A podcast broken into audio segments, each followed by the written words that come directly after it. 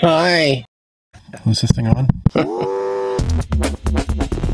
He's coming to life.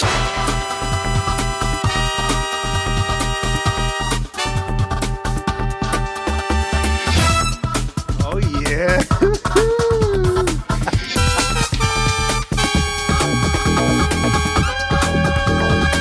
550 milligrams of Jesus, 160 milligrams of Chickum. I don't know even know what that is. You might want to get that checked out. What? Oh, is this a show or something? Uh, so we're here with Teddy Kumpel in New York City, and we're gonna have a lot of fun today discussing all kinds of cool stuff with music and guitars and touring and um, trying to get our head around all of this new way of life and this new normal and dealing with technology. And so, uh, stay tuned. We're going to get in and out of a lot of subjects. Where exactly do you live in New York City? You don't have to give us your address, but 722. Um, I live in um, Carroll Gardens, Brooklyn, which is sort of like adult Brooklyn. Um, I moved in here when it was only Italians and musicians. Um, but now it's become like all brownstones that are green renovated by Wall Street types who don't who all moved to their country homes for the Corona season. Now it's a joy. All the rich people are gone. It's like, oh yeah, it's like the old days. nice. Yeah. Um, and you live in the rich part because um, our viewers should know you've been touring with Joe Jackson. yeah, I'm so rich. That's why I live here. I got here before it was rich. Yeah. I've been here 22 years wow. In the same apartment. Yeah. I don't remember us ever really hanging out. I lived there in 98, 99. That's when I moved here. That's when I moved to Brooklyn. Before that, I lived in Manhattan. We should get to this very important part of our show that kind of gets us in nice relaxed state is the tonic of the day. Quench my thirst, baby. Got to get liquid inside me. Quench my hot spot. Early burning yearning for my thoughts. So Teddy, what are we drinking today? Man, I got this water. Um, it's really, really good. And we don't know it's water because I can't see through that impressive mug. Yes. There's two bottles of tinctures that I have that you add like a half a teaspoon into your water and drink it all day. It has magnesium and it has iodine. It has a whole bunch of minerals in it. How did you know to do that? Where did you learn this info? Um, I went to a medical masseuse because of my cervical spine neck issue, and he told me that that would help my nerve repair, getting all those things right. Also, I had blood work done, and all my shit was like all. So, Have you noticed a change? um, I do notice that I have more energy, but that could be attributed to many, many things because I changed a whole bunch of things at once. Yeah. So I don't really know which one is working, but it, something's working. I went ahead and did lemon strawberry water. Oh yeah, that's I good. I actually haven't done that before with the strawberries, but look how colorful that baby is. Oh yeah, that's beautiful. Um, and it'll be like a little fruit cocktail when I get done with it, right? That's right. The last It'll gulp. become all waterlogged and delicious. I do uh, lemon water first thing in the morning before anything else. Wait a half an hour after that. Get your uh, liver kind of flushed out. And is that hot or cold water? Room temperature. My wife is Chinese, Taiwanese, and uh, they don't believe in ice in water. So I've been conditioned to uh, drink room temperature water. That is so interesting too, because I almost never put ice in water, and I did today. And I just thought it's pretty hot here in Colorado. It's probably uh, 90. Um, so I was like, that actually sounds quite good, but especially in the morning. I'm with you. I really like it room temperature, and that I've left it out overnight if I've gotten it out of the fridge. Or do you know how much water you're tr- drinking a day? I do. I drink half my weight in ounces a day. And I'm not going to tell you what that is.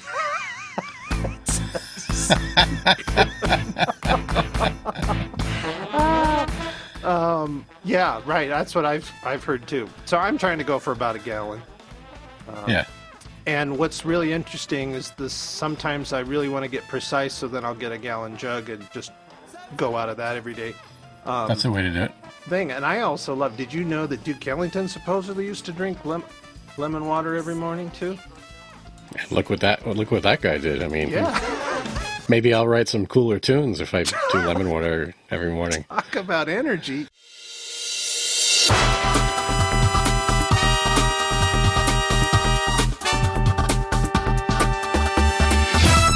To me, you're such a courageous, curious improviser. You seem you seem fearless. Um, from all the things you've done and the things you do, and now even with this tune, Turbulent Altercation, these tracks, there's kind of you're one of those people that I really kind of gravitate toward because you have this sort of childlike quality to your your character and your music coincidentally and there's something like um, fresh about it. Because I think as we get older they you know there's that tendency to get farther away of being childlike. Do, you, do you feel that way about yourself at all? I mean, I grew up with a mom who was kind of crazy, and she like encouraged us to just play around, and she was hilarious, and just gave us every instrument that we wanted, and said, "Here, do whatever you yeah, flute, sure, violin, sure, try piano, why not?" yeah and we would jam like from age three. Um, and she had a really, really good sense of humor and wrote all these rags that were funny. She would write like the angry rag and like really expressive kind of things. I was listening to one the other day and I was like, wow, that's that's where I got that shit from. So, um, I think a lot of my funny and fun and childlike stuff comes from her. Um, of course, I've cultivated that, and the older I get, the more I realize how valuable that is, and how you know when you get older, you embrace your traits and kind of amplify them. Do you know that? yeah You you know that, of course. I mean that's Um, an interesting yeah And then, but also at the same time, I've, I'm more serious than I was when I was younger. I think because I'm more serious about uh, holding that stuff valuable, you know, and realizing how real and uh, how much of a life force that brings to whoever I come into contact with. that it reminds me of that awesome scene in Pursuit of Happiness with Will Smith and his son, who's playing his son in the movie, and him saying, "You have a dream, you got to protect it." Um, because Huh. people are going to try to rob that stuff, and so it almost sounds like what you're saying here is, um, I I have these innocent, childlike kind of fun things, and the world can steal those away because there is a lot of darkness out there too, right? Mm, I don't believe that anymore. Although I did hear Dylan say that on an interview at 60 Minutes. He said, uh, the, the interviewer, forgot who it was, he said, uh, um, can you give give young people some advice about what they sh- should do as an artist? And he said, never tell anybody your dreams. and the interviewer goes, oh, really? Why? He goes, because they can kill them. I was like, damn. Yeah, I've had some dreams killed. I've yeah, been killed that, in some that dreams. That makes sense. That makes sense. Yeah. Um, that sounds like sounds like the movie stole that from Bob, or Bob stole it from the movie. Bob Well, I don't think it's a lot new concept. Um, No, the, mo- the more not. you read, you find out what. Just like we said, like, oh, wow, there's this new thing, being really healthy. Have lemon water in the morning. It's like Yeah, right. Ellington did that 60 years ago, and then oh, the the whole Chinese continent probably did that 3,000 years ago. So, Exactly. I'm- it's um, we're just in our in own Asia. little moment. Yeah. Yeah. yeah, we're like, we discovered it. Yeah. this is such a fun concept for me this sonic tonic experience because i'm getting to reach out to people i just love and respect as musicians and people and then we not only talk about music and talk about these your favorite beverage and your health and your thoughts about the world but then i have them play on one or two songs of mine which is a fun hopefully a fun concept for them but it's really fun for me because I know the song and I know how it's kind of had its own little life, and then it's like inviting a friend to stay with you, um, and on a vacation, and then that doesn't always go the way you think it'll go, and it's actually really fun if you're in the right frame of mind. Um, so, I sent Teddy the the play along track, and then I said since he's he's a real guitar guru, or just is really great concept about jazz and just and actually all aspects of guitar in, in the facts of really getting inside the instrument and knowing not just chords but the notes the theory and then on top of it the actual effects and the pedal boards and all of this really these cool sounds that he can create. So i knew he would do some of that. So i said do a couple tracks on this thing and that's all we said. And then when you're dealing with a person that's lived in music his whole life he would come up with some really fun thing. So I'm pulling up Ableton Live here on our screen, Cool. Look at that. and these are tracks. So these are all different parts that Teddy recorded. Um, and I usually work in session view. I just hit the tab button and you can see all the tracks vertical. It's kind of enlightening to see how something is created, and that's what this show's all about. So um, I push play. We're going to listen to some turbulent.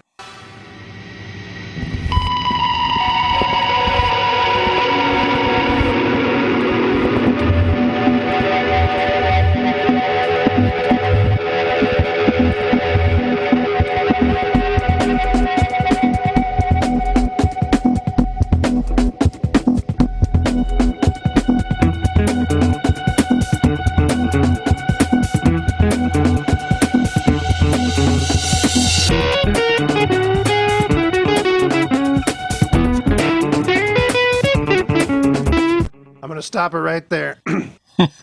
There's already some. What were you thinking? You ruined my song.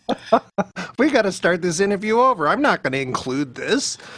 Um, no. Um, so, one thing that I find a lot of people that aren't musicians, everyone seems to love music, but there's this rare category of people that play music. And then there's even a more rare category that do it for their whole life as a profession. Um, and when someone like me is listening to someone like Teddy, and I show up at his gig and I just go, oh, "Okay, that's what's what's going to happen." Um, and then all of a sudden I'm smiling at something. People will go, "Wait, what? Why are you smiling? There's nothing going on." And it's because I'm listening through a different filter than maybe another person is listening. So, what do I hear here that makes me smile? Right away, as soon as this break happens, listen to this weird sound here.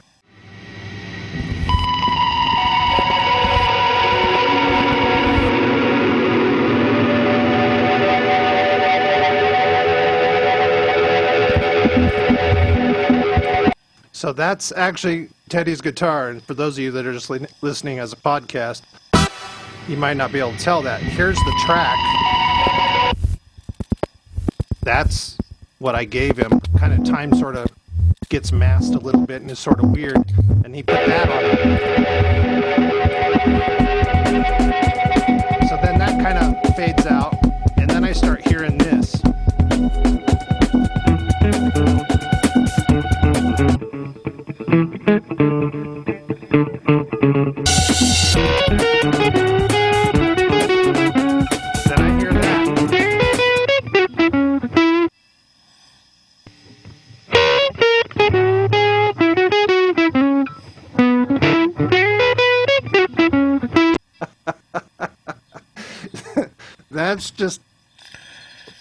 little left of center. Um, it's not really out harmonically, but no, the, it's the, the, the most in thing you could possibly play harmonically. Which means what? Right, major scale. Yes, major scale. We're in E minor. Mm, but he's playing this happy major, relative major, over, over this, this badass, funky, yes, sharp nine stuff. So, I would expect. some sort of like kind of what I always say, one of my common terms is badass. Um, leave it up to Teddy that has all that capability, but he doesn't do that. So this is exactly what I'm talking about, where you have this childlike or and kind of comedy, funny thing, and going, "Hey, check this out, Darren. Stick this in your pipe and smoke it." I think it's more like I look for contrast when I'm doing things like this. You know, like I'm listening to the track going, wow, that's really good. I can never play anything in, as good as any of that. So I'm just going to play something that's completely the opposite of that. You don't have to tell me that. I'm a trombone player. It's like uh, some tenor players playing on, you know, "Never Be Another You," and I'm just Right. going, "That's that's out of my."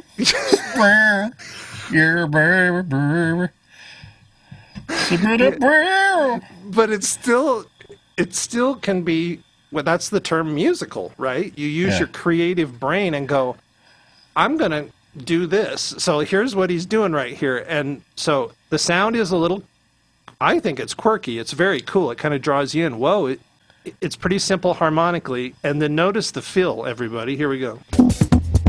Even eighth notes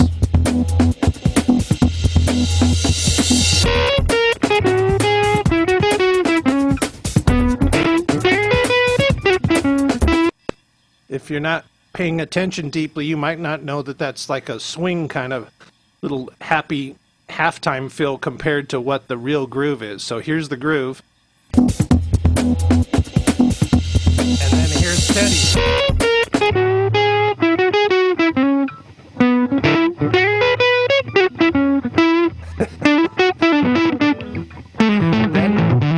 16s. So when someone's really listening, he he knows that this is a faster 16th kind of funky straight eighth thing, but he's purposely going against the grain with the harmony. I mean, in that it's making it major and that the feel of it is. So check it out, and I'm going to add in this little funky.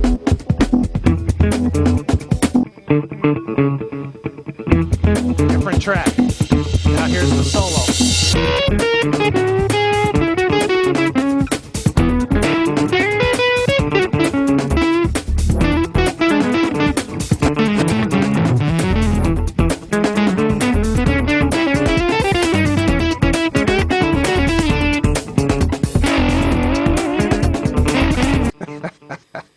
there is a lot of information there and that's what i think if people when they get kind of if they listen to a lot of pop or folk music or something that can be deep on some level but if it's simple less things going on they might consider a lot of people think jazz is kind of crazy why are you attracted to jazz and why have you spent your life kind of in that world of improvisation Are you asking me that? yeah Oh, I guess I'm the only other person here, so you have to be. I guess you must be asking me. Um, you know, I'm not, I'm not really a jazz guy. I'm like a everything kind of guy. I mean, I love pop music. I love so much pop music. yeah Really, really influenced by it, and um, reggae, and I don't know. Yeah, pretty much any kind of music I can be influenced by. But why do I love jazz? I love the freedom of jazz. I love it. Your job is to express yourself and um, kind of create something new, or at least in the style of whatever you're doing, um, and provide some sort of personality. I think that's that's all there really is to it. That's just my normal sound. Yeah, and what what do you have it going through, or what is the signal? Uh, I don't know. There's a fuzz box and a amp thing. That's it. so pretty dry, pretty Yeah. pretty plain, basically coming from your guitar. Which what kind of guitar do you play usually? Um, I have millions of guitars that look like this thing. Because everyone does need a million guitars. It looks like this. Nice. That's the one I played on your thing. This is actually a prototype of a Fret King guitar. Fret King is a guitar company, and um, I found it on GuitarFetish.com for hundred dollars. And then I finished it and bought some green stuff to put on it and put all the hardware on. But it kind of is your your sound, your voice. Uh, I have a lot of guitars, and they all have different, slightly different tinges to them. I don't think the guitar has much to do with where my voice comes from. Mm-hmm. I think that the that's just all fingers and whatever else, fingers and personality, I guess. Like literally, someone played that exact same guitar and they will sound different. Not just the vocabulary, the notes they're playing, but the the actual tone that's coming out. The touch, the um, the way you how how much attack you play with, how much fluidity, how much you know, do you pick every note? Is it all legato? So many things. There's too many things to even get into, really. Yeah. Um, but it's stuff that you've. Have you thought of most of that stuff throughout your whole life as a guitarist? Um, you know, I, I don't know. I I don't think so. I think um, I mean, of course, I think about articulation. It's more like I follow my ear and let my ear tell me what to do, pretty much all the time. Um, as far as articulation, right? Like I don't sit there and go, "Oh, maybe I'll play short here." I just hear it and then I do it. It's an automatic connection because I've been doing it for so long, so it's not like I got to think about it. Um, and you know, at some point, I probably, you know, when I was 19 or 20 or 21, I probably thought like, oh, I need to be able to play shorter notes, or I need to play legato notes, or Yeah. I, I know I spent a lot of time uh, transcribing Frisell and Scofield, who are both very legato, in my teens. So that formed a lot of my left hand stuff, which is all where the, all legato stuff comes from. Not the picking. No, I never really got good at picking. I'm not. I'm not a great right hand guy. What's so funny is I know so many guitar players, and I love guitar. It's like so strange. I barely ever played it, um, and I find it quite difficult, and it hurts my little innocent, sensitive fingers. I never get past that three three week mark. kind of Yeah. like riding a bicycle. Um, so, but so many great guitar players that can create really awesome music, and they s- appear to have a lot of technique and vocabulary, but they all they usually say, "Geez, I'm not very good. I never practice technique." I do practice things that I can't do. Um, what I was saying is that I'm not really like a fast picking kind of guitar player, and I never was attracted to that kind of guitar playing, so I never investigated it. Yep. Um, but every once in a while, I'll be on a session or something, and I'll be like, "Oh, that needs to go,"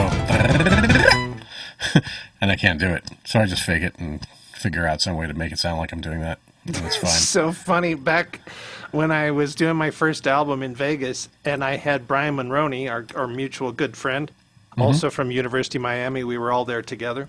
Um, Brian is kind of a pinnacle element to my first couple of CDs, and helped me show me the ropes with recording, and um, and he played guitar on all the things and helped produce when I had him playing, and then he's like, "Oh, that thing is too hard, man. You got to get someone else." And then I end up getting Dan Warner when he was in town playing with Julio Iglesias of all people, and so he's like, "We got to save that bit for Dan Warner." And so he came in and you know really nailed it with this acoustic guitar thing, and he's more of a technique guy. And God rest his soul. We're so sorry he departed this earth. Yeah, man. And, Sorely uh, missed. Yeah. The last time I saw him was in Vegas when he invited me out to be part of the Latin Grammys with one of my favorite artists, Marc Anthony. So it was such a pleasure, him and Lee Levin, drummer, and be able to just uh, make music. Jason Carter was playing trumpet. It's Oh, like wow. a kind of a I've seen him UM. in a bazillion years. Yeah. He's such a great guy. Um, So I love Dan. You know, I didn't. I wasn't in school with him, um, but he's somebody I met like probably 15 years ago. He was in New York doing something, and he came to a gig that I was playing. We hooked up, and we became really fast friends. And then he would just call me like once every six months and go, "Hey, man, how's it going?" I'd be like, "Wow, it's like Yeah. we're actually friends." you know? Yeah, he's such a gentle soul, and whenever I'd run into him at NAMM or any sort of uh, musical thing, yeah, he was always in New York or LA, even though he was living in Miami. And he just kind of gets this smile on his face as I'm walking up. He thinks I'm some total goofball and I'm about to do something weird, which a lot of times at college I would do that. So Right? Yeah. People remember you how you were then, right? yeah, hard hard habits. But um, yeah, it was he was always just such a light-hearted, cool guy, but such a diligent musician. And if you don't know Dan Warner, go Google his name, man. He sort of ruled Miami.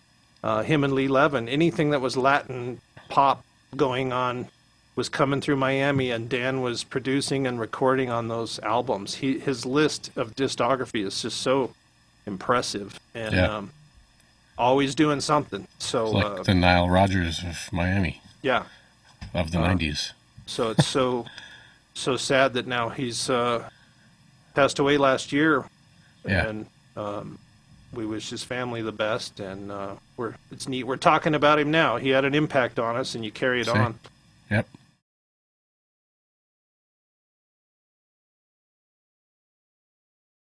I don't think anybody who's operating at a high level of improvised music should ever be satisfied with where they're at. Otherwise, you don't keep learning new things and getting better, right? You know? Hundred I mean, one, one time I played pool with Michael Brecker at a wedding. It was him and his daughter, and they were like hiding from everybody in the basement in a little room with a pool table.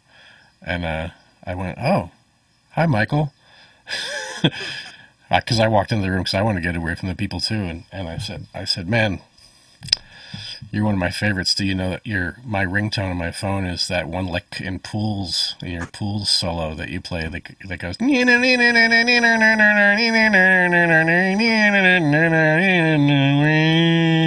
Hello. And he and he laughed. and uh, I said, I said, so, so what, what made you play that? He goes, I don't know. I was listening to some some stuff. I said, "Do you practice all the time?" He goes, "Yeah, yeah. I'm ne- I'm never satisfied with anything I've done in the past, and I'm always trying to find something new." And so I don't know. I heard that pretty young from him, and uh, I think that's that's right. that is right. Perpetual student.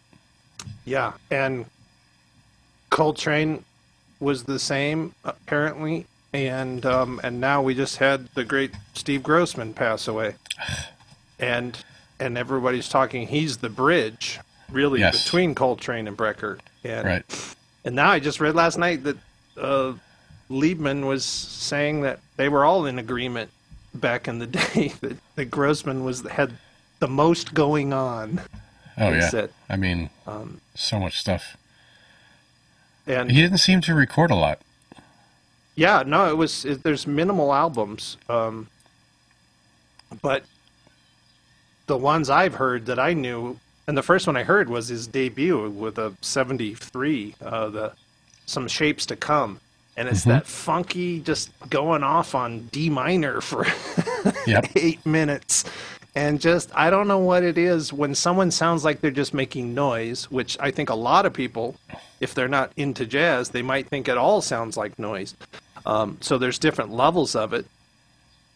But there's, I, I've really thought about that. What is it about someone like Grossman and Brecker that when they're going crazy, what, why is it appealing? I'm, I'm just interested in the next thing they're going to say. And, and what, how is it relating to the, what the other people are saying that they're playing with. It's a cool conversation. I mean, to me, it's always I'm always gravitating towards the players like Steve Grossman and Michael Brecker and Scofield too, in some ways. Oh yeah, Um, that it just sounds like they're making soup of all their influences, and I'm not aware of it. You know what I mean? Like I'm hearing this person's personality full on in their voice, like really their tone and their sweat and everything's coming out of whatever they're playing. And if you analyzed every single little lick, it, you could trace it back to something that you know. You go, oh, that's that lick from that Dr. John record, except it's played a tritone away. You know, stuff like that. Yeah. I mean, and every single thing that that you hear in any of those guys' solos could be looked at that way. Um, but then when you hear it, it feels like a whole thing. It doesn't feel like contrived in any way. And I think they've digested that all their influences so much into their being, into their DNA, their musical DNA. Anyway, I don't know if your actual DNA has music in it. Maybe it does. maybe it Um, does. But but you know, when you digest stuff like that and in a deep way, um, people you know they don't hear. You're not borrowing anything. You're stealing it. Right. and I think that's a great thought to digest for people and going, you're not, no one's really creating something necessarily new. The only reason you can do this stuff is because other people have done versions of that. What makes, I think, a person unique is that your mind and your personality and your love of certain things has gra- made you gravitate toward these certain elements, and then they're a melting pot inside your brain. Exactly. And everybody's different because of their upbringing and their so many different things happening in your life to make you who you are that we could all listen to the exact same things and put them in the same solo and all sound totally different, right? And that's And such a- physicality, even just like your fingers, how they work. Like your fingers long or short. Steve Vai sounds how he does partly because his fingers are twice as long as mine. I love watching him play. It's just so He's incredible. it's like a little ballet with his fingers. It's kind of whoa, these sweeps, and it almost doesn't seem like those sounds could be coming out of I the know. guitar. It's Incredible. so eloquent. Like, yeah, um, I that is. I shook per- his hand. I shook his hand once. I was like, like his hand ate my hand. You're like, I'm a little boy. Can I have some more? I was like, "Hey, Steve," and I was then I was like, "Oh, okay." One thing about Steve Vai that's really inspiring to me is that um, I might, you know, everyone has their areas of their life that they could grow, and you hear him in certain contexts, and you just think that's kind of a crazy heavy heavy metal guy. I love your mug. Yes, I see it front- front and center. Um, five eggs of Christmas. The five eggs of Christmas. Oh, that's good. Yeah. Uh, it's Teddy's friend Bob, who they've been doing live streams together, and you just have to watch about 30 seconds of one of those, and you'll understand this mug. And then you'll be done. You have to watch thirty seconds, and then you'd be like, "Oh, no, off." No, but that's a good point. No, that's not necessarily true. You got to go a little deeper, and with Steve Vai, it's like you you might make this thought that oh, he's kind of just a crazy heavy metal rocker, Right. and um, he is. And then in my mind, I don't know why I thought this or where that got planted, but I was into jazz and Charlie Parker and Miles in high school. I was lucky enough to be influ- influenced by that. So then I kind of was thinking, you know, Metallica and Iron Maiden and all that. That's a little, that's a little too much. a little much. Since, since then, I've listened to quite a lot more of that, and then go. Um, then I hear Steve Vai. He has so many videos and talking and interviews, and he is one of the smartest dudes you're ever going to meet. So he's choosing to play simple power chords for that song for that moment. But then you go, have you listened to this? And when I was at University of Miami and the Passion and Warfare, somebody played me that at, a, at the, uh, the Swami Palace. Did you ever go to a, a, a party there? Of course. At a Dressel and Tim, and Tim Reisig and who else has lived there? Ben Stivers, did he Uh, Ben live there? Ben Stivers, yeah. The Swami Palace. With the giant spiders on the trees outside? Ugh. I don't remember that. Yeah, that was that place was crazy. Uh, I remember them putting that on, and I'm just going, I mean, party over for me. I was just standing there right by these crank speakers and going, I have to go buy this album tomorrow because this is some of the coolest thing I've ever heard. So, um, I, it's really neat to not judge a book by its cover, you know? sure is. I just want to point out a, a couple more things with this because this track is really interesting. That the fact that I give it a basic backing track to Teddy, and then he recorded three tracks: a lead guitar, a rhythm guitar, and a space guitar, which is like these random effects. And the random effects are this.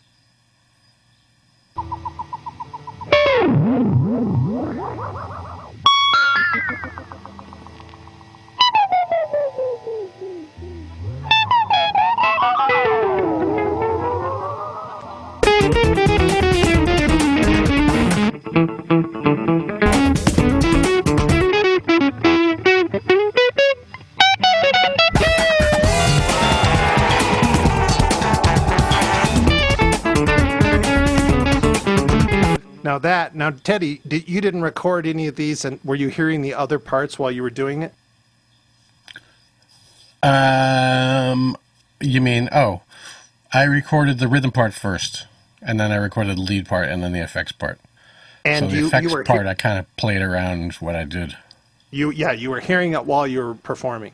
Yeah. The And anytime the horns came in, I was like, you know, there's not much I can do in there, so I'm going to leave that part alone and have it be a conversation between when the horns come in and when my stuff and that's these spaces. And here's this interesting thing: I wrote the tune, I made the backing track, then I give it to Teddy, and he gets to do whatever he wants.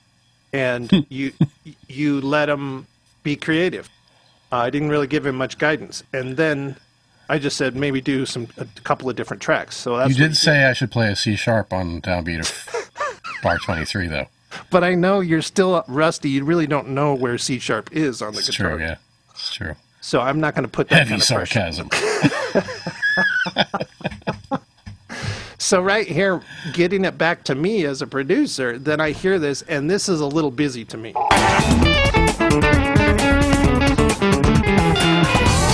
And then, so what's going on? You listen to something enough times, it does start to make more sense. So that is a very cool thing about bebop and more advanced jazz is it might sound like noise, but you start understanding the language. Let's do one more time. So there's that weird thing right there, right? So yeah, that could be muted or moved back or something. I literally De- can highlight it I've been deactivated. and de- deactivate it. So at the end of this lick, you don't hear that meow, that little cat. So that's all clean now. So I like that, and almost, it's kind of like I want to hear. I wouldn't mind hearing one of these comping things by itself. Sure, yeah. So, so sometimes it's so cool in Ableton where I can just like grab this. You can do this in any DAW, but I mean, then I can just move it over. So now Teddy didn't play here; he played there because I told him to go over there. So, so check how cool this is.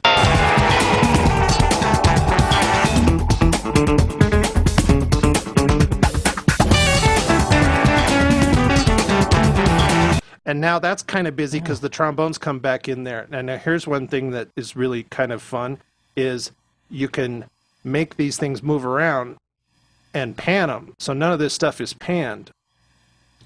So if I move stuff to the side and everything, you can notice them a little better. So listen to these quirky sounds, this sound effect. It's now on our right ear.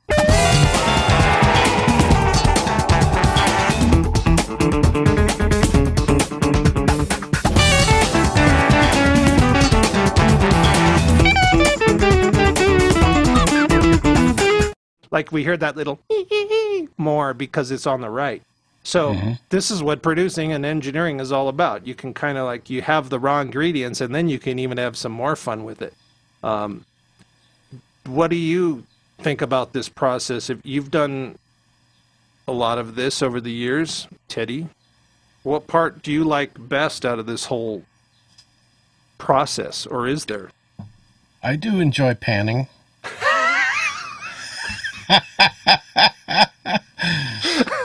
I like the panning. I, I, I don't know. I, uh, the reason, eh, the process for me is always about finding the right tools, plugin wise and, and hardware wise. Like what what do I want it to sound like, and trying to imagine that, and then trying to figure out what tool will make it sound like my head wants it to sound.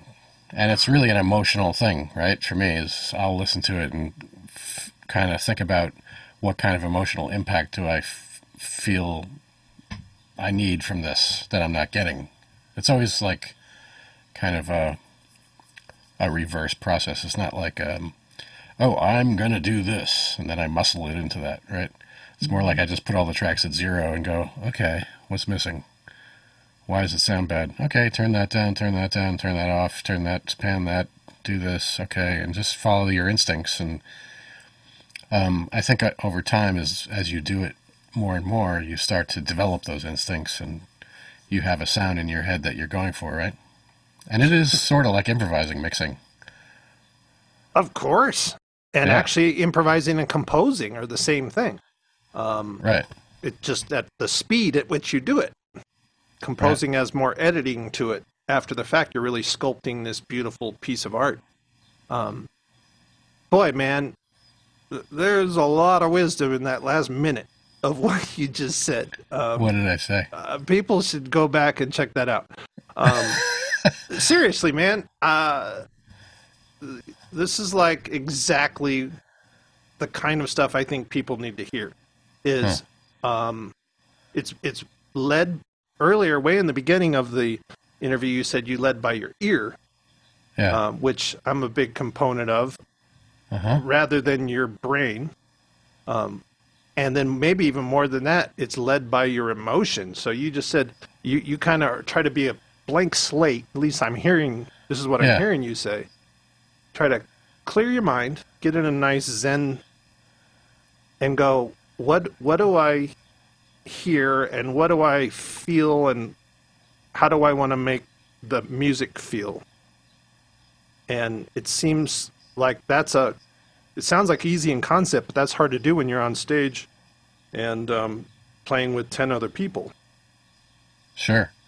I would add to the Zen thing that I do think clearing your mind in the morning and meditating a little bit here and there and trying to find some quiet in the world and go inside, you know, helps all these things. I think having a really incredibly busy life and having a lot coming at you is you got to cleanse kind of daily just to, uh, you know, get that shit off me.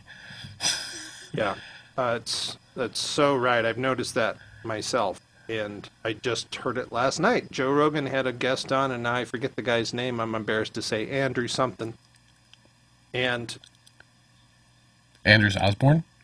no, Oh, um, I'm only thinking about guitar players, of course. I'll put I'll put it up here because it's uh, it was basically saying the two main areas that they're looking for for massive pro- productivity in the brain is intense focus mm-hmm. and then the exact opposite of that, which is mm-hmm. sleep or a non-space, non-time frame of mind.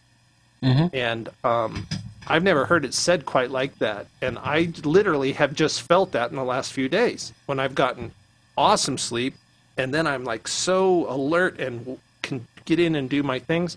And then when you're tired, you can't do it. So to keep pushing through and then work, it's, I don't think that's the most productive way. It's like I'm trying to give into that and go, I, fe- I need a nap or I gotta like go sit outside and kind of decompress for 15, 20 minutes. And you, it does do work. And they're saying scientifically it's being proven. Mm-hmm totally.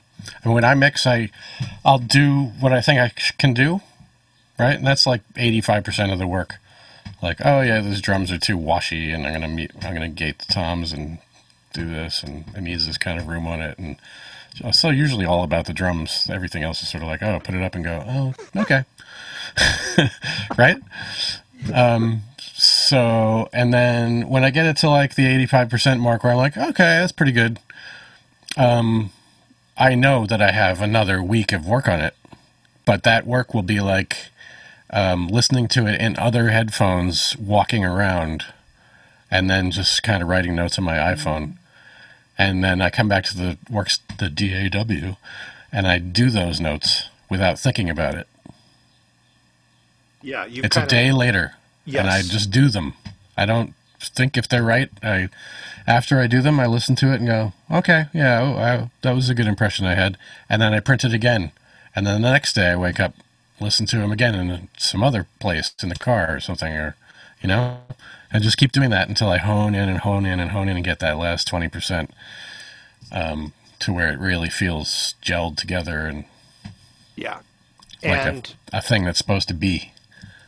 and then you're you feel good about it. What? How do you when they say um, as an artist you never really finish something, you just abandon it? At what point do you feel good about abandoning a project you're working on? Uh, I, for me, there is always a time when I'm like, okay, that's good enough. You know what I mean? And good enough for what? For anything, it's it feels like a piece of music now. Like I don't think anything has to be perfect. It can't be. And you're perfect. And I hear it and go, wow, you had the bass that loud and it's all boomy. You didn't want like a, you know, that's what's so interesting about it. You're, you're perfect. I mean, so you should please yourself as your own composer, producer. for sure. Yeah. That's all you can do, really. But how do you know when you've gotten there? Because you could still, I've done it. You can still go back in and go, well, I should move that a little earlier and I can make that a little quieter and put a little more reverb on this. How do you know when to stop doing that? I think it's just vibe for me. It's just like, okay, does it have the vibe now? Oh, that thing's sticking out a little too much. Okay, let's turn that down. Okay, next day. Vibe now? right. I mean, the first, like I said, the first 80, 85% is a big, you know, that's a day of work. A full eight hours, maybe a day and a half of work. Buckling down and, like, you know, putting it into shape. Yeah. letting then- it letting it tell you though not you muscling it letting it tell you what shape it wants to be in the song and the music will always tell you where it wants to go It's wise words. Teddy Kumpel here, New York City. That's that's good, man. And the fact that it's kind of a thing where you, when in doubt, it sounds like you go back to your number one thing on the checklist and go, does this have the emotional content that yeah that Well, I was that's- maybe envisioning, but also maybe what it has now blossomed into, and is this its own entity now, and it's good. It's good enough. good enough is is pretty good yeah good enough is as good as it gets to me Man, now I got to write a whole nother song. There's another song title. it's never gonna be perfect what does that No. even mean that's fucked up perfect Ugh. That is fucked up. I'm embracing that. I've gone through a transformation.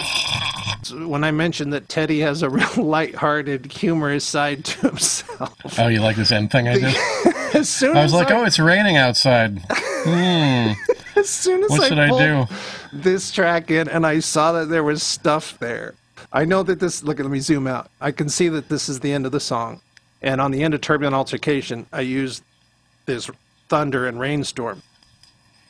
Which, by the way, I love this song, especially because it led me to meeting Michael Brecker in, in New York Oh. City at the at the Blue Note.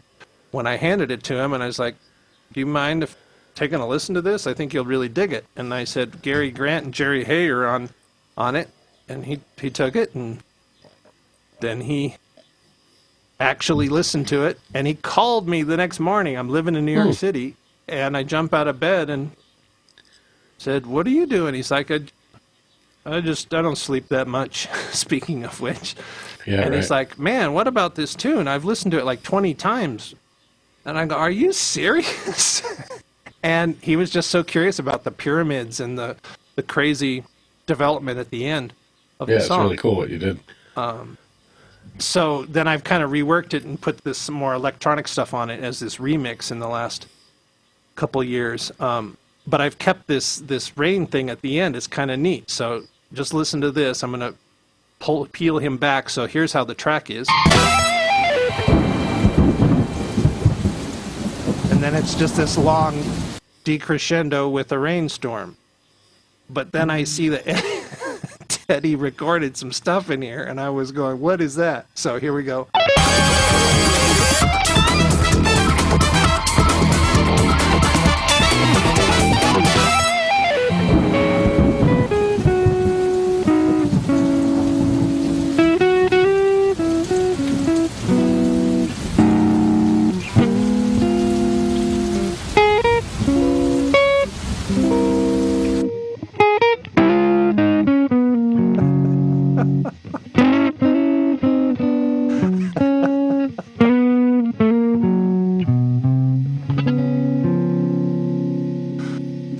So I just felt like I was on somebody's porch. that's what it sounds like. It, the song is called Turbulent Altercation. I was like, Teddy is bringing this much needed antidote. Come on, man. It's all good enough. Uh, I think what would be cool is if I had a lot of reverb on there and then I start dialing it back. Or maybe Oh, yeah, it should be you- the you opposite. gotta have the porch reverb.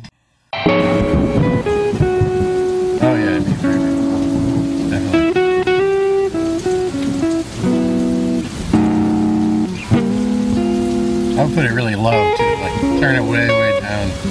It was like this background guy sitting on his porch. I love that. Then it could be this fading out. Yeah.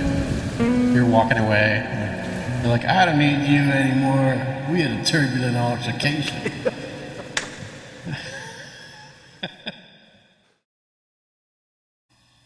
So, Teddy, Yo, how many? How will people find your recordings and stuff you've been putting out in the world for the last couple decades? teddykumpel.com. Makes sense. Yes, sir. Or teddykumpel.bandcamp.com. Or I think it's, I can't remember. Is it teddykumpel slash bandcamp.com? So you'll see it on the screen here then. Um, so you've been a freelance professional guitarist your whole life? I had one job in high school washing dishes. Um, and I realized that I better practice a lot more if I want to stay out of that. it was a summer job. Oh, also, I sold cookware after my senior year of high school. Between senior year of high school and, and going to UM, I sold cookware, really nice cookware. And I was terrible at it. I was like the worst salesman on the planet. I'd knock on the door and be like, I have cookware for. s-" And goon.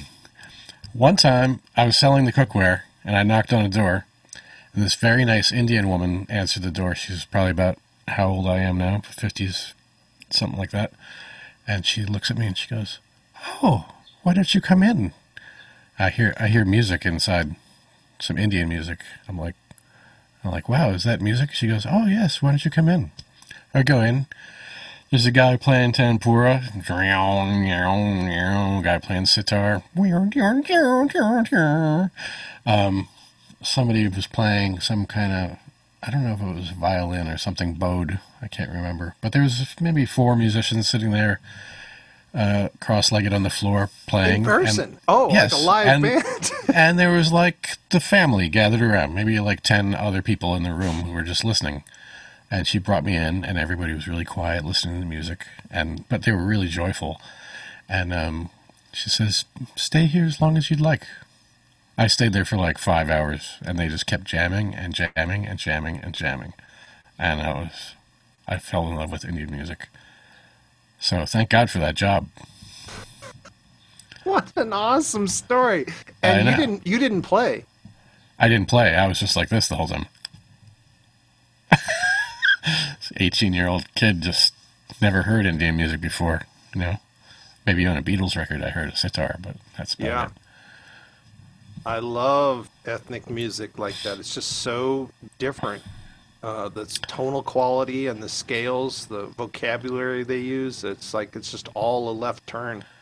Um, and it's neat to kind of relate that to your own musical knowledge and kind of see, find the similarities, but then appreciate the differences, which is a great life lesson, Right. isn't it? The meaning of each note, like, I don't know how else to explain that. Um, you know, when you're first learning all the notes, you know, I, I mean, I'll put it this way. Uh, I, I knew all 12 notes. I went to University of Miami for a semester, and I was like, wow, this is a drag. I have to take English. I have to take history. I have to take computers. I'm not sticking around for this. I'm going to go home and study in the city and learn some other stuff, right? So after my first year of school in Miami, I blew it off. I went back to Long Island, lived at my parents' house, and I st- studied with Steve Kahn and got a bunch of gigs and like studied with Dean Brown and Steve Kahn and went to see Mike Stern all the time and did you know just did whatever people do. And uh, Steve Kahn told me, he said, um, one thing I want you to do is every um, just make a drone somehow. We had delays back then that would loop a note, right? So we had I had like a Digitech eight second delay that would just go wah,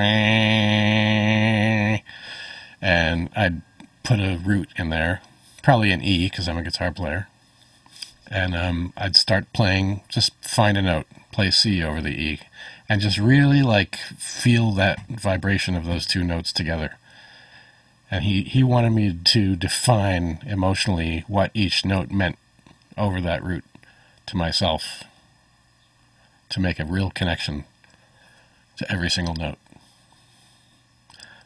Yeah. This is in a private thought- lesson. Yes. I thought that was. I think I think he probably looked at me and went, "Wow, this kid's a bit of a show off, and he needs to learn how to really, you know, get deep into things instead of like grazing the surface with a bunch of chops." I think that's probably what happened, and he thought that would be the, a good exercise for me to do, and I still do that. Like I'll just put a loop on and start improvising and kind of hang on things longer than I normally would and feel what they feel like. That's so right on. And do you find you have more enjoyment? Oh yeah, when you're connected like that, it's everything. How about this one? Here's a good here's a good lesson. I tell tell this to my students all the time. Sometimes students will come in and they'll go, "Yeah, when I when I'm playing over this, I feel like I'm stuck in the blues scale." I'll go, "Blues scale? What is that exactly?" And they'll go, "Oh, you know, it's da-na-na-na-na-na-na." right." I'm like, "So it's a minor pentatonic scale with a flat five in it? That's a blues scale?" Yeah. I'll go, well, how come I can play a major third over blues and it sounds great? Isn't that part of the blues scale? How come I can play the fourth and that sounds great? Can't I put that in the blues scale? How come I can't? I can play the sixth and it sounds great. Doesn't can that be part of the blues scale? How come I can bend between the fourth and fifth and find like twenty different notes? Aren't those all part of the blues scale? Tell me again, what's a blues scale? you know, like let's really discuss this. this is a serious issue. It really is. And it, it levels the playing field so that there's no boundaries. Yeah, But at the same time, it breaks down the walls. There's no walls. But then when you're just, but it also kind of um, suggests that you should enjoy the moment.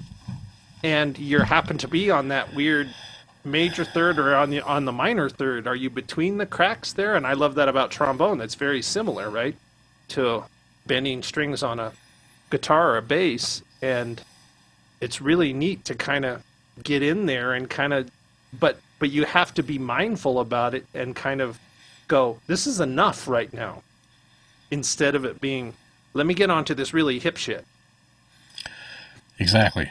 because Yeah. that's the meaning that I've put on it, right? Yeah. This other stuff, I want to play like a Steve Grossman lick, um, but Steve Grossman licks most likely came out naturally.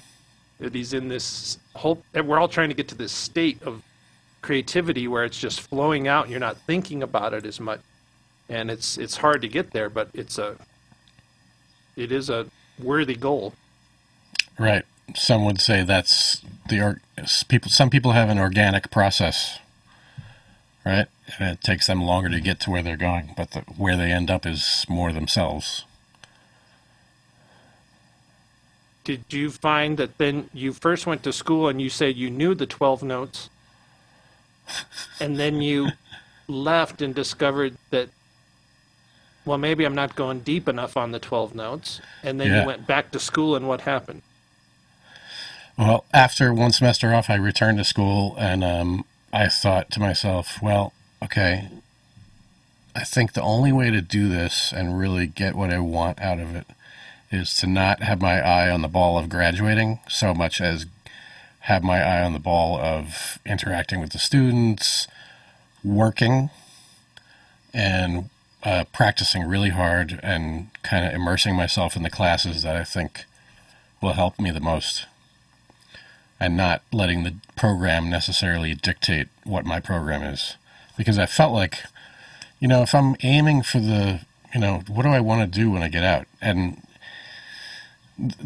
now my opinion has totally changed, by the way. Like, this is, I'm just telling you what happened while I was in that moment. Um, so my thought process was I'm just going to take what I need and leave the rest kind of vibe. Um, and um, I forgot what the point was.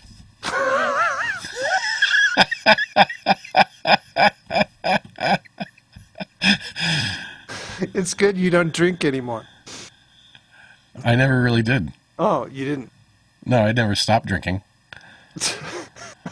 I still have a beer once in a while. You never started. Yeah. Um, and so, but somehow you shifted your focus, and then you were at school and going, well, actually, this place is awesome. Look at these other students. They have What- so much to um, present. I think I, I, I don't didn't mean to poop on the school. I thought the school was awesome the first year. I mean, it was incredible what was going on there. It's just a fertile place to be and learn music. I just didn't feel like I knew what I wanted to do and that I really could get the most out of it if I followed uh, the script. You know what I mean? Yeah. Yeah.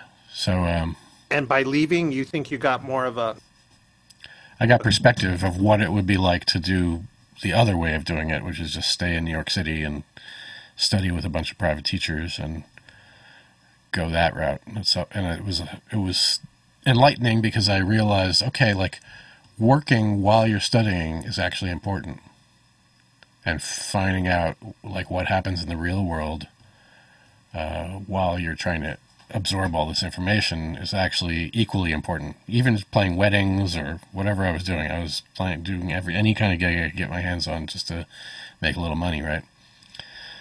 Singer songwriters, blues, whatever. yeah. So when I went back to Miami, I, I just said yes to everything. I was like, oh yeah, top forty gig, six nights a week, six sets a night for three hundred bucks. Sure, that sounds great.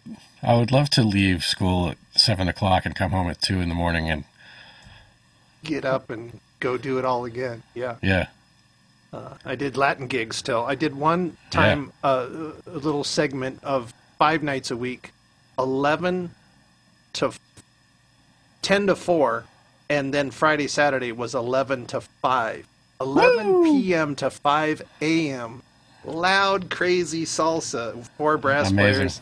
And we're the only white guys there, right? it's just the gringo horn section. And everyone else is like uh, full on Puerto Yeah. Rican and Cuban, and it was just so great to be immersed in Oh, it. man. But it, it gives you that perspective of. I think that's why schools maybe have a bad rap because a lot of people you're kind of in this little cocoon, which can be good, but it's also to try to keep your perspective. Is what is the point of Yep. learning this stuff? And then when you go out and do a gig that night, you go, "Oh, this is the point," and maybe maybe just playing the only the blues scale notes aren't where it's at. You know, that's not what this song called for. Blues scale is not that good on salsa. You know, yeah. don't do I that. mean, that's why much. all those horn players in Miami are so amazing, playing Latin gigs every night. Wow. There, I've never heard horn players come out of a school that all have that kind of rhythm. There was really UM horns had rhythm that was undeniable, for for real. You know, I mean, That is so true. It's so percussive and yeah, and particular with da da da ba da bop. Yeah, instead of big band is certainly rhythmic too and and tight, but swing and salsa, and I've I've seen it firsthand. Oh, we need a sub. Let me, I know a great trumpet player, but the trumpet player says, "Oh, I haven't played salsa." Oh no, you'll be cool. And they're so good in the big band, and then they come on this gig, and it's just like a disaster. And but then they get infected by it and go, "Oh, well, that's I want to learn more of that because there's something about it that's really uh, kind of addictive." You know? yeah, man. Yeah. I mean, I was number- playing, I was playing Prince, Madonna, and Police, and you know whatever else was famous between 1983 and 1988 every night. It's famous. and then were you were in CJB concert jazz band? I was in CGB, CJB for two semesters, yeah, Yeah. And um, towards the end of my run. yes, and that's when I got there, and I was just like, "Man, this band is unique. This is what I want to be around."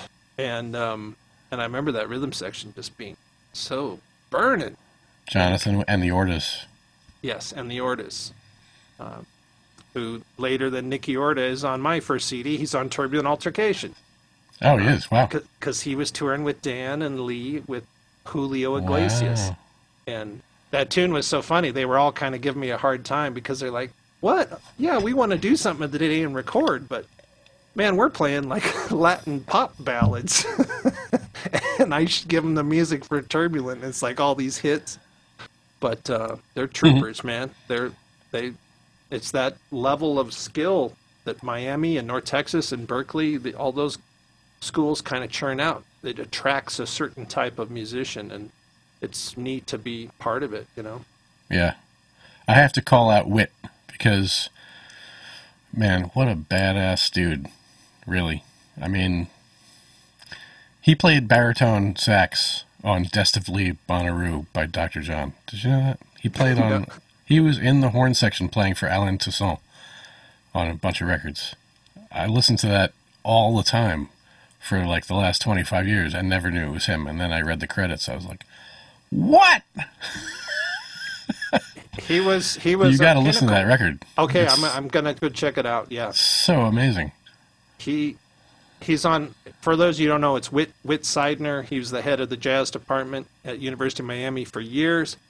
And uh, he's in this horn section on most of the Bee Gees stuff uh, KC and the Sunshine Band and then a whole slew of Miami was kind of a, an it spot in the 70s as well as New York and LA and so um, Whit was part of that. And as I show up as a little freshman, you know, it's like you just go on, this guy's in charge of the top band, and he sort of wanders around. You see him checking things out, and then you realize, man, there's a real mastermind thing kind of going on of how how to cultivate all the groups and put people where they need to be. And mm-hmm.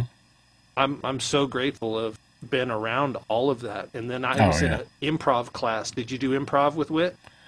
My improv class with Whit was the best improv class I ever had. It was so practical, right? Yes. I always felt like like everything he's telling us is not like how to sound like the coolest guy in the room. It's how to get over on the gig kind of stuff. You know? Oh yeah, when you see that chord, you can do this or this or the you know, there's a few things you can do to navigate that change that people often have trouble with coming from uh, this other background.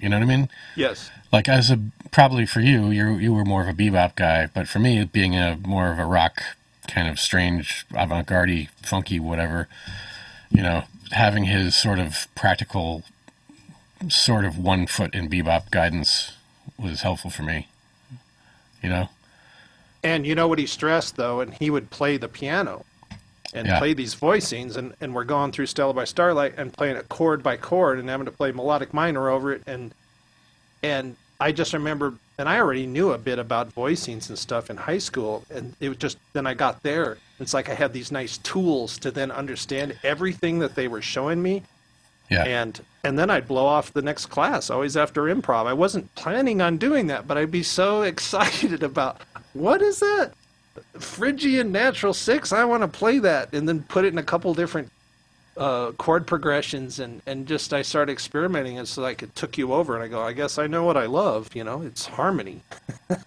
yeah yeah Yeah. right Um, Yeah, it was great. And the other thing about the, I was I was lucky to be in CJB. I think three semesters toward the end too. That's kind of how it worked, right?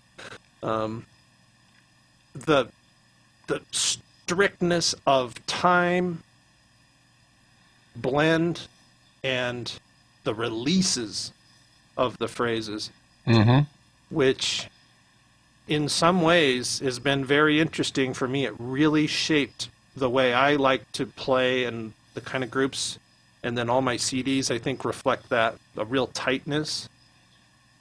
And I think most of the most of my career seems to be it's hard to find that level of perfection and clarity. And I think for sure the LA guys that record and Jerry Hey, I'm actually speaking with Jerry Hey today, right after we get off of this interview. Um, it's it's like there's a a real cleanness about it and a and a precise uh, professionalism, which I always have strived for, but realizing that that is so rare to achieve. Have you found that as a professional freelancer? uh you mean with other people involved or what are yeah, you talking yeah. about Yeah, Just generally going, you got hired and you go play this wedding band, and there can there's always some good stuff about it, but a lot of times it seems like it it doesn't quite match up to that level of total excitement and professionalism that Miami sort of instilled in me. Uh, wha- that's a hard question to answer for me. I haven't done a wedding since 1997 Nice. because of my studio business, you know. Um, but I remember doing those and feeling like, wow, there's got to be a better way. Yeah. I mean, think it's really different for horn players, though. If you're like in a three-piece horn group on a wedding band and nobody's paying attention or cares, or yeah, that must be hell after going to Miami and being in something that's really good. But I think also Miami prepared us be, to be able to um, bring that stuff as an improviser to a situation like that. Like if there's three Miami guys on a wedding, Miami horn players, right? Isn't it easier to agree on what should happen?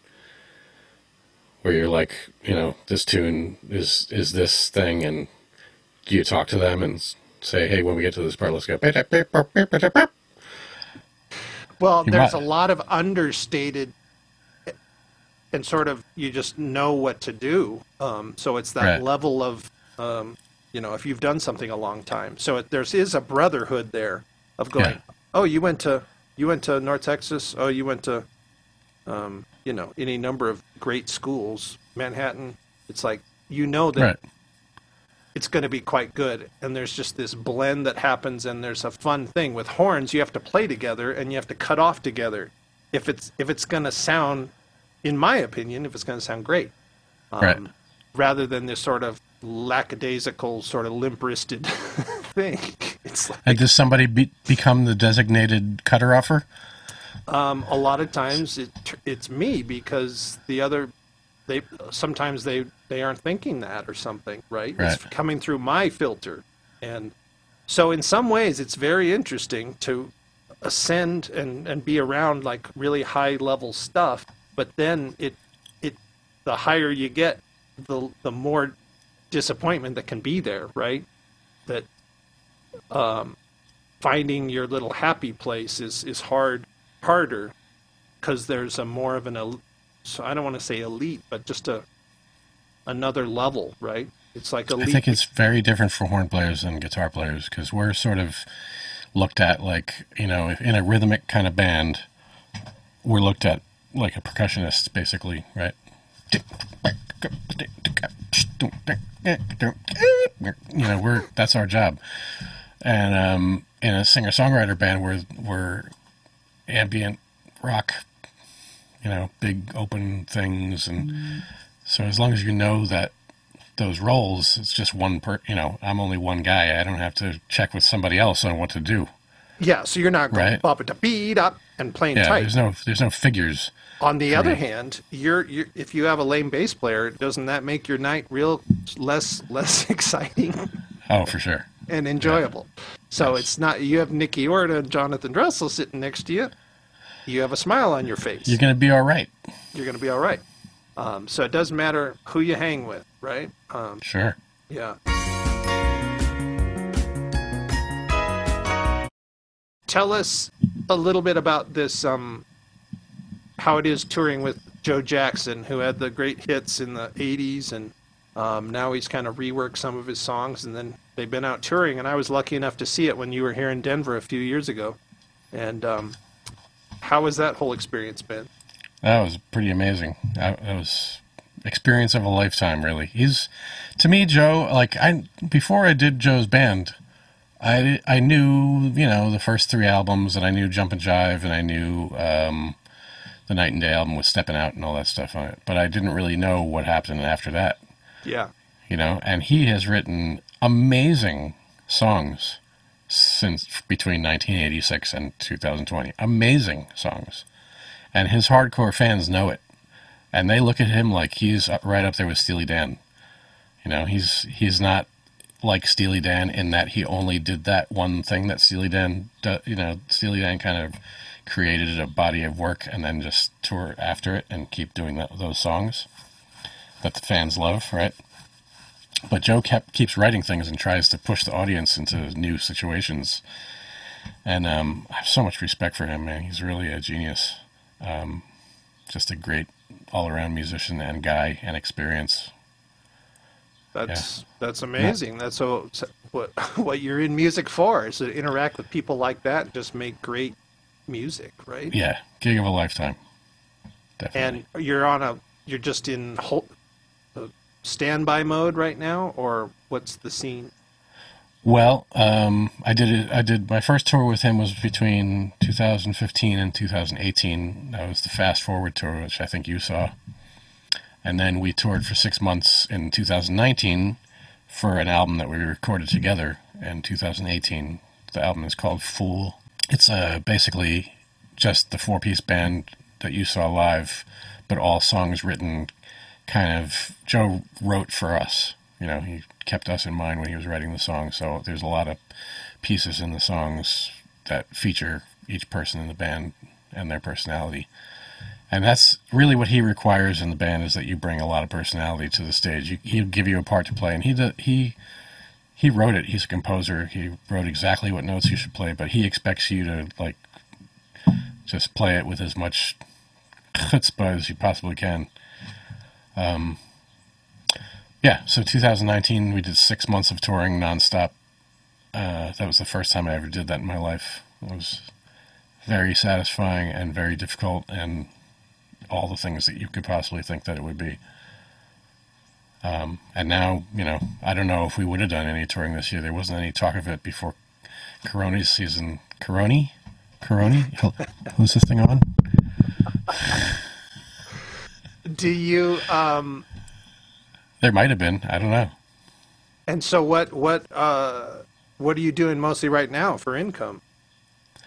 I have uh, a bunch of students, which I love teaching so much. So that's really been fun to teach over Zoom. Um, a lot of recording sessions. People are sending me tracks to play on. I did one actual recording session for four days in, in a studio here uh, a couple weeks ago for the first time since February. Yeah. So New York is pretty good now. Like we're pretty open now. Um, but yeah, that's it. Neat. Um, yeah, still everyone can cranking re- away. Reach out to teddykumpel.com and um, yeah, take a lesson. You can tell he has lots of information and valuable skills that uh, K U M P E L. A lot of people put the L before the E at the end. Yeah. It's E L. E L K U M P E L Teddy. I'm compelled to tell you that. Yeah, and um, you, showing it on the screen. And um, so, Oh, yeah. what's this uh, new track that you were telling me about? A new video. Oh, I have a video that I made. That's one of my Corona season things that I did. Is I learned how to use Final Cut Pro. Yes. Um, so I just met, been messing around with that and having my band do stupid things in their house, so we can make our Brady Bunch videos, right? Um, but I, you know, I look at everybody's Brady Bunch videos and I kind of just want to make fun of it. Like I kind of want to make a real Brady Bunch video where three of us are like girls on the left and three of us are guys on the right, and then we're all dressed up in different costumes and stuff. You need to take uh, Bob Dylan's advice. Don't give away your dreams. Now people are going to steal. Oh man, it. now somebody else is going to do it first.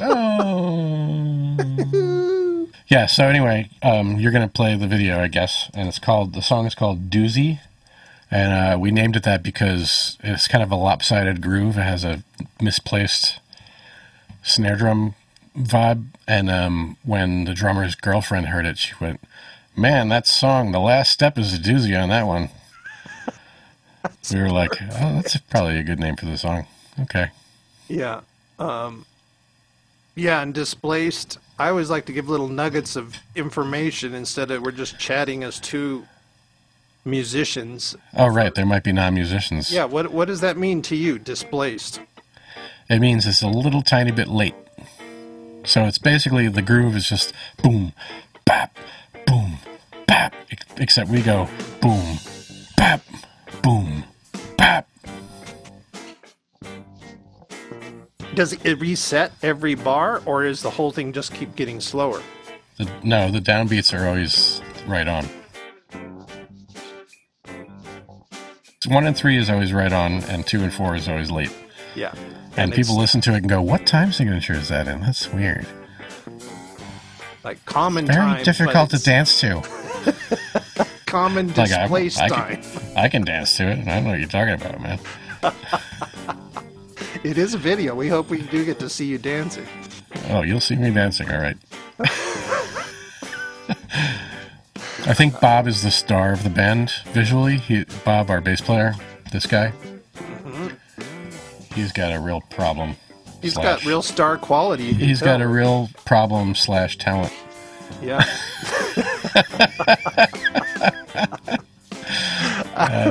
Yeah. Um, Well, man, this has been awesome. This is so informative. We were really like got into some meat of some of these subjects, and it's so what this show is about. So thanks for working this into your schedule.